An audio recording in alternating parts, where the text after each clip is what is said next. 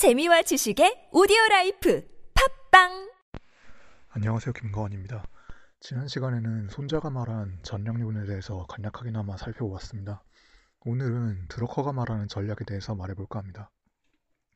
드러커는 특이하게도 전략이 아닌 것들에 대해서 먼저 지적을 합니다. 전략이 아닌, 아닌 것, 그 첫 번째는 경영 기법입니다. 드러커는 전략을 만드는데 도움이 되는 경영 기법은 있을지 모르지만 전략 자체를 만들어주는 경영 기법은 없다고 말합니다. 가장 많이 활용이 되는 수학 분석 같은 것이 대표적입니다. 강점, 약점, 기회, 위협. 이런 개념들은 매우 상대적인 것입니다. 누가 나의 고객인가, 누가 나의 경쟁자인가. 이것을 정의 내리지 않고서는 수학 분석을 시작을 할 수 없죠. 그리고 그것은 학문적으로 결론을 지을 수 있는 문제가 아닙니다. 아이팟과 아이폰을 출시하기 이전의 애플이라면 휴대폰을 사용하는 사람들은 그들의 고객이 아니었을 겁니다. 노키아나 삼성이나 구글도 가장 위협적인 경쟁자는 아니었겠죠. 즉 어떠한 전략을 택할 것인가? 고객과 경쟁자에 대해서 어떠한 정의를 선택할 것인가? 이것에 따라서 스왓은 같은 상황을 놓고도 완전하게 다른 결론을 내릴 수 있다는 겁니다. 스왓은 그냥 분석을 도와주는 도구일 뿐이죠. BSC라든지 블루오션이라든지 모두 마찬가지입니다. 데이터 뭉치를 넣고 돌리면 가장 합리적인 전략을 만들어주는 마법 같은 이론은 없어요. 물론 그런 이론들과 기법들은 우리가 전략을 도출하기 위해서 어떠한 정보가 필요하고 그러한 정보를 어떻게 해석할 것인가 이러한 점들을 도와줄 수는 있습니다. 하지만 이 세상에 존재하는 모든 기업들에게 가장 합리적인 전략을 도출시켜주는 그런 경영 이론이나 경영 기법은 없어요. 만일 그런 것이 있다면 경영자가 결, 전략을 만들어야 할 이유는 없겠죠. 경영학자를 고용한 다음에 컴퓨터를 써서 전략을 만들면 될 겁니다. 실제로 제가 듣기로 한국의 모 은행이 그렇게 했다고 합니다. 수백억을 써가면서 전략을 좀 짜달라고 맥킨지에 의뢰를 했다고 하더군요. 그런데 우스운 것은 그렇게 비싼 돈을 들여서 만든 전략 보고서가 결국 스, 쓰레기통으로 들어갔다는 사실입니다. 당연한 거죠. 전략이란 남에게서 지시를 받는 게 될 수 없기 때문입니다. 스스로 결정하지 않은 전략은 아무런 의미가 없는 거예요. 전략은 어떠한 문제에 대한 실존적인 해법이고 그것이 바로 실존적인 명제이기 때문에 조직 구성원들에게서 납득이 되지 않으면 아무런 의미가 없습니다.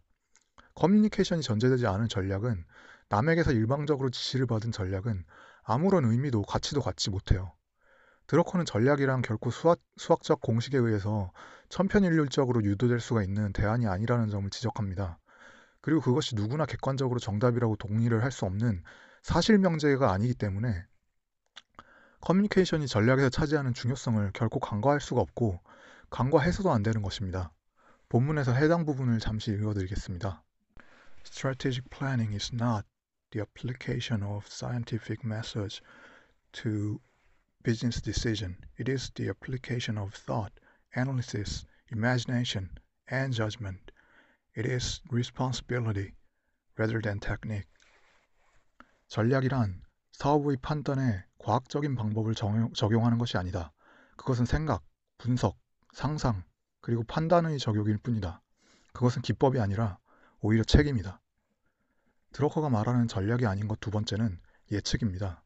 미래에 대한 예측은 필요한 것이죠. 하지만 예측 그 자체가 전략이 되어주지는 못합니다. 예측이란 기본적으로 과거의 데이터를 기본으로 해서 내리는 결론이죠. 예측이라는 것은 과거의 조건들이 미래, 에도 바뀌지 않거나 혹은 바뀐다고 해도 그러한 조건의 변화가 계산 범위 내에 들어올 수 있다. 이것을 전제로 합니다. 그러나 전략은 예측과 그 성, 성격이 전혀 다르죠. 예측은 과거의 조건들이 변하지 않거나 변한다고 해도 일정 범위 내에 한정될 것이라는 전쟁을 바탕, 전제를 바탕으로 성립하는 추측입니다만 전략은 되려 과거의 조건들 그 자체를 어떻게 하면 나에게 유리하게 바꿀 수 있는 것인가를 고민하는 데서 출발합니다. 모든 조건들이 절대 불변이거나 혹은 오차 범위 내에서의 변화만이 가능하다면 전략 자체가 의미가 없어지죠. 전략은 속된, 말, 속된 말로 해서 판을 깨버리는 발상의 전환을 필요로 하는 것입니다. 이전까지 던지지 않았던 새로운 질문을 던지고 이전까지 충족되지 않았던 새로운 수요를 만들어내고 이전까지 파괴되지 않았던 조건을 과감하게 파괴하는 데서 출발하는 것이 전략입니다. 모든 조건들을 주어진 그대로 받아들이기만 하는 발상은 예측은 될 수 있겠지만 전략은 될 수가 없어요. 원문의 해당 부분을 읽어드리겠습니다. Strategic planning is not forecasting. It is not masterminding the future. Any attempt to do so is foolish. The future is unpredictable.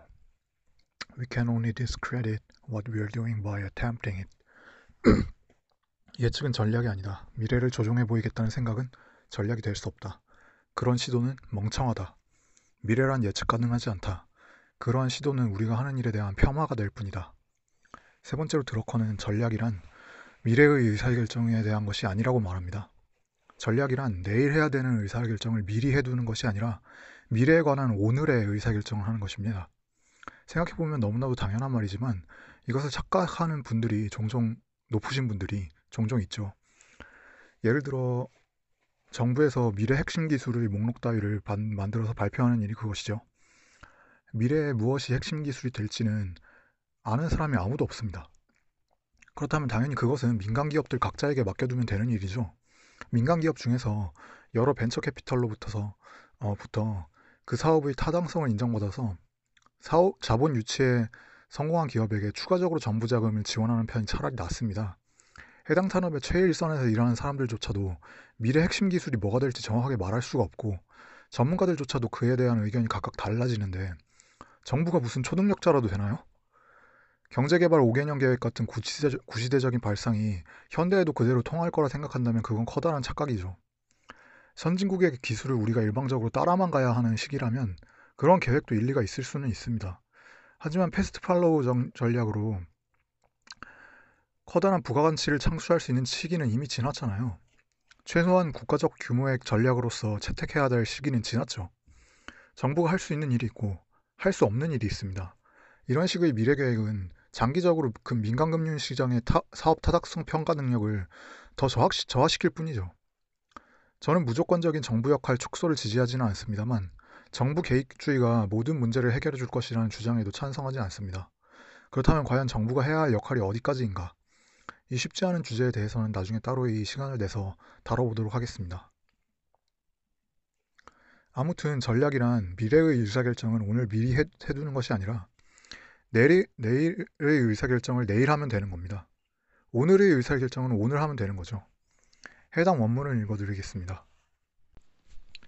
Strategic planning does not deal with future decisions. It deals with the futurity of present decisions. Decisions exist only in the present. The question that faces the strategic decision maker is not what his organization should do tomorrow. It is what do we have to do today to be ready for an uncertain tomorrow. The question is not what will happen in the future. It is what futurity do we have to build into our present thinking and doing? What time spans do we have to consider? And how do we use this information to make a rational decision now? 마지막으로 드러커는 리스크를 없애거나 최소화하는 것은 전략이 될 수 없다고 말합니다. 만일 리스크를 없애는 것이 전략이라면 최선의 전략은 무위험 자산에 투자하거나 가지고 있는 자산을 임대하거나 자사주를 매입하는 것이 되겠죠. 그런 것은 전략이 아닙니다. 전략은 본질적으로 변화를 불러일으키는 것이고 모든 변화는 리스크를 수반할 수밖에 없죠. 전략적, 판, 전략적 판단이란 리스크가 더 작은 대안을 선택하는 것이 아니라 변화에 따르는, 따르는 리스크가 과연 감당할 만한 가치가 있는 것인지를 판단하는 일입니다. 경영자가 할 일은 위험을 줄이고 자리 보전을 하는 것이 아니라 위험을 감수한 결정을 내리고 그 결정에 대한 책임을 지는 것입니다. 위험을 감수하지 않고 책임을 지지 않는 자는 경영자의 자격이 없는 것이죠.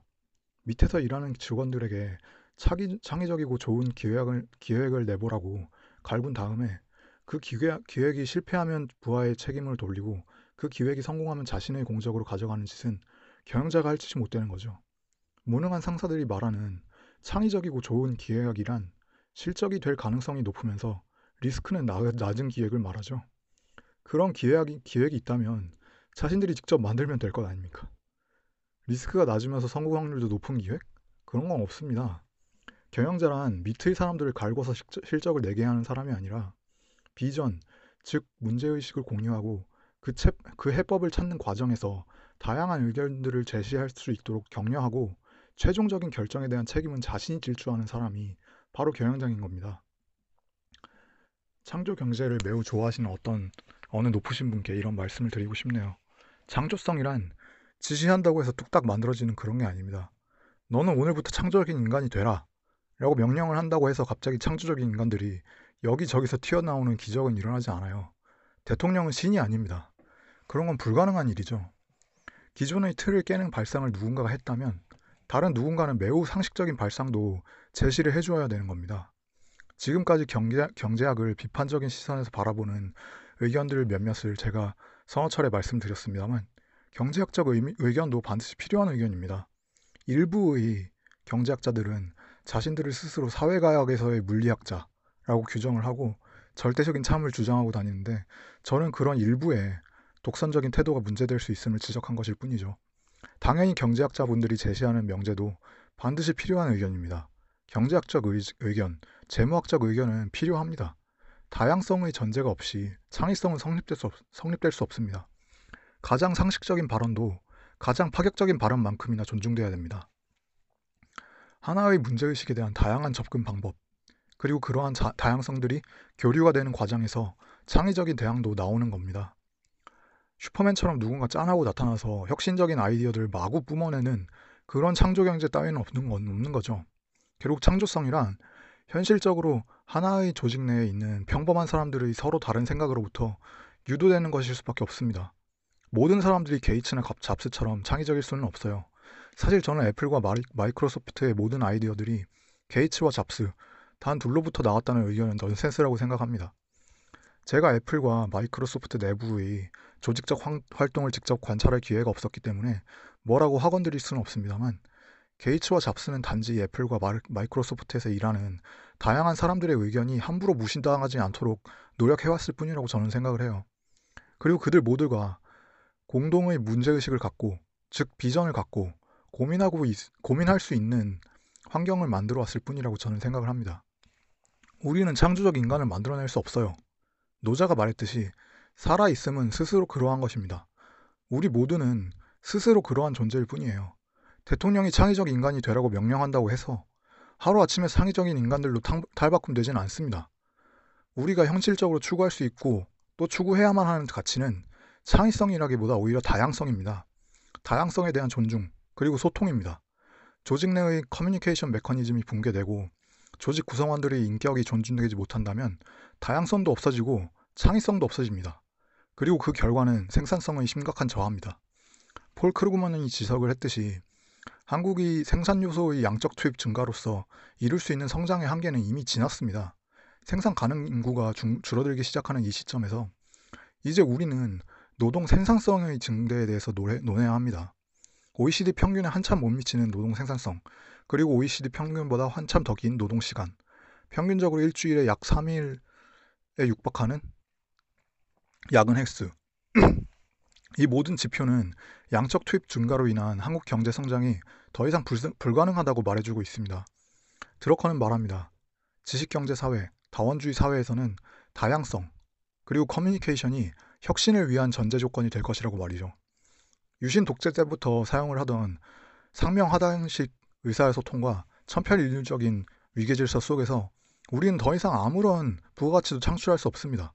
그것은 등, 근선론을 등, 근성론을 들먹여가지고 해결, 된 문제가 아닙니다. 간절한 소망이 부족해서 우주가 돕지 않아서 생긴 문제가 아니에요. 교과서로 구, 국민들의 의, 역사의식을 하나로 통일한다고 문제가 해결되지 않습니다. 그런 전체주의, 전체주의적인 해결 방법, 해결 방법을 추구한다면 오히려 문제는 더 커질 겁니다. 방향성도 제대로 잡히지 않은 정책에 세금을 쏟아, 쏟아 부으면서 국가 재정을 더 악화시킬 거라면 차라리 노, 노동법을 준수하도록 만들고 일터에서의 언어 폭력을 없애는데 세금을 쓰세요. 지금 우리가 해야만 하는 일은 개개인의 노력 부족을 탓하고 근성론을 거들먹거리는 것이 아니라 커뮤니케이션 메커니즘에 대한 고민 그리고 다양성에 대한 존중입니다. 소통과 존중이 전제되지 않고서는 창의성도, 창의성도 없어요. 일방적인 지시로는 아무것도 변하, 지 않습니다. 이미 그런 시대가 아니에요. 소통과 존중. 원칙적인 이상론이라고요? 맞습니다. 이것은 원칙에 대한 논입니다. 하지만 이상론은 아닙니다. 해야 하고 또 할 수 있는 일입니다. 저의 무식함 때문에 원칙 이상의 구체적인 대안은 내어놓을 수가 없네요. 하지만 이것만큼은 명확히 말씀드릴 수 있습니다. 전체주의적인 발상으로의 회귀는 단순한 태보일 뿐입니다. 그것은 해답이 아니라 명백한 오답입니다. 잠시 이야기가 샜네요. 자, 이래, 이제 결론을 내릴 때가 왔습니다. 과연 그렇다면 경영이란 아니 전략이란 무엇인가? 드러커는 말합니다. We can now attempt to define what strategic planning is. It is the continuous process of making present entrepreneurial decisions systematically and with the greatest knowledge of their futurity, organizing systematically the efforts needed to carry out these decisions, and measuring the results of these decisions against the expectations through organized systematic feedback. 굉장히 긴 정의죠. 풀어보자면 전략이란 위험을 감수하는 현재의 기업가적 결정, 그러한 결정을 실행에 옮기기 위한 조직적 활동의 구축, 그리고 그 활동들의 실제 성과를 기대했던 성과들과 비교하는 피드백 시스템, 이 모든 것들을 포괄하는 연속적인 프로세스다. 드러커는 어려운 말을 거의 쓰지 않습니다. 커뮤니케이션을 강조하는, 만큼 되도록이면 평이한 언어로서 깊은 함의를 전달하려고 노력을 하죠. 그래서 드러커를 잘 이해하지 못하신 분들은 이렇게 말을 하기도 합니다. 당연한 말을 적어두었다. 너무 쉽게 적어두면 그 위에 감춰진 그 뒤에 감춰진 함의를 읽어내려는 노력을 하지 않는 분들도 있는 모양입니다. 아무튼 드러커가 내린 전략에 대한 정의에서 우리는 다시 세 가지의 함의점을 생각해 볼 수가 있습니다. 첫째, 전략이란 위험을 감수하는 결정이어야 한다. 왜 전략이 위험을 감수할 수밖에 없는가? 여기에 대해서는 앞에도 논했기 때문에 더 이상 길게 말씀드리지 않겠습니다. 둘째, 전략은 조직적 활동의 구축이다. 전략은 경영자 한 사람이 독단적으로 결정을 한 다음에 밑의 사람들에게 이렇게 해 라고 지시하면 끝나는 그런 것이 아닙니다. 전략의 수립과 실행 모두는 조직 구성원들이 가능한 많이 참여하고 소통하는 조직적 활동이 되어야 됩니다. 만일 조직적 활동을 구축하지 않고 단순한 결정과 지시만을 되풀이한다면 경영자는 전략가가 될 수 없어요. 경영자들은 자주 투덜거리죠. 왜 우리 사원들은 나처럼 열심히 일하지 않는가? 왜 요즘 애들은 근성이 부족하나? 그런 분들은 정신 차리시길 바랍니다. 조직적 활동을 구축해야 할 의무는 바로 당신에게 있, 는 거예요. 리더인 당신이 조직적 활동을 구축하지 않는다면 리더인 당신이 일반적인 지신과, 지시와 일방적인 명령만을 일삼는다면 당연히 조직의 구성원들은 당신의 지시만 기다리는 수동적인 부품이 되어버리는 거죠. 사원들이 능동적이고 자주적이지가 않다고요? 지시를 잘 따르는 부품이 되어주기를 원하면서 다른 한편으로 능동적이고 자주적이고 창의적이기를 바라는 당신의 희망이 모순되어 있다는 자각은 없는 건가요? 드러커는 분명히 말했습니다. 조직적 활동을 구축하는 일은 바로 당신의 일이라고. 당신의 일을 똑바로 못하면서 사원들의 근성을 탓하지 마세요. 그건 무책임한 일입니다. 드러커가 말한 전략의 정의, 그 마지막 항임점은 피드백 시스템입니다. 피드백 시스템도 조직적 활동에 포함이 되는 일이죠. 그럼에도 굳이 드러커는 피드백 시스템을 따로 언급하고 있는 겁니다. 드러커는 전략에서 정성적인 부분을 제외할 수 없다고 강조를 하면서도 다른 한편으로는 성과 평가에 대한 객관적인 기준이 필요, 하다고 논하죠. 이 부분은 충분히 비판의 대상이 될 수 있습니다. 합리적이고 객관적인 전략을 세우는 일이 만일 불가능한 것이라면 합리적이고 객관적인 성과 지표를 만드는 게 가능할까요? 순수하게 학문적인 관점에서 드러커의 논의는 정합성이 떨어진다는 비판을 종종 받는데요. 저는 그런 지적들이 충분히 타당하다고 봅니다. 하지만 저는 드러커가 이런 모순점들을 인식하지 못했으리라고 생각하지는 않아요. 드러커 스스로도 이러한 모순점의 해결이 쉽지 않은 문제라는 것을 저수를 여기저기서 반복하거든요. 반복적으로 언급을 하거든요. 그럼에도 불구하고 굳이 모순적일 수가 있는 내용을 포함한 것은 스스로 주장의 정합성을 무너뜨리는 일이 있더라도 그것이 중요한 문제임을 그만큼 강조하고 싶었기 때문이 아니었을까 생각을 해봅니다. 확실히 객관적인 성과 평가 기준에 따른 피드백 시스템 구축은 어려운 일일 것입니다. 드러코로부터 시작된 목표 관리 경영의 새로운 지평을 열었다고 평가를 받는 BSC조차도 각 기업에 따라 성과 지표, 성과 평가 지표는 조금씩 달라지잖아요. 어쩔 수 없는 일이죠. 그러나 그것은 시도를 해야만 하는 일입니다. 공정한 보상을 위해서도 새로운 전략적 결정을 위해서도 반드시 필요한 정보니까요. 다시 한번 드러커가 내린 전략의 정의에 대해서 말씀을 드리고 마치도록 하겠습니다. 전략이란 위험을 감수하는 현재의 기업가적 결정, 그러한 결정을 실행에 옮기기 위한 조직적 활동의 구축, 그리고 그 활동들이 실제 성과를 기대했던 성과들과 비교하는 피드백 시스템, 이 모든 것들을 포괄하는 영속적인 프로세스다. 예, 오늘은 조금 길었네요. 좋은 하루 되시길 바랍니다. 감사합니다.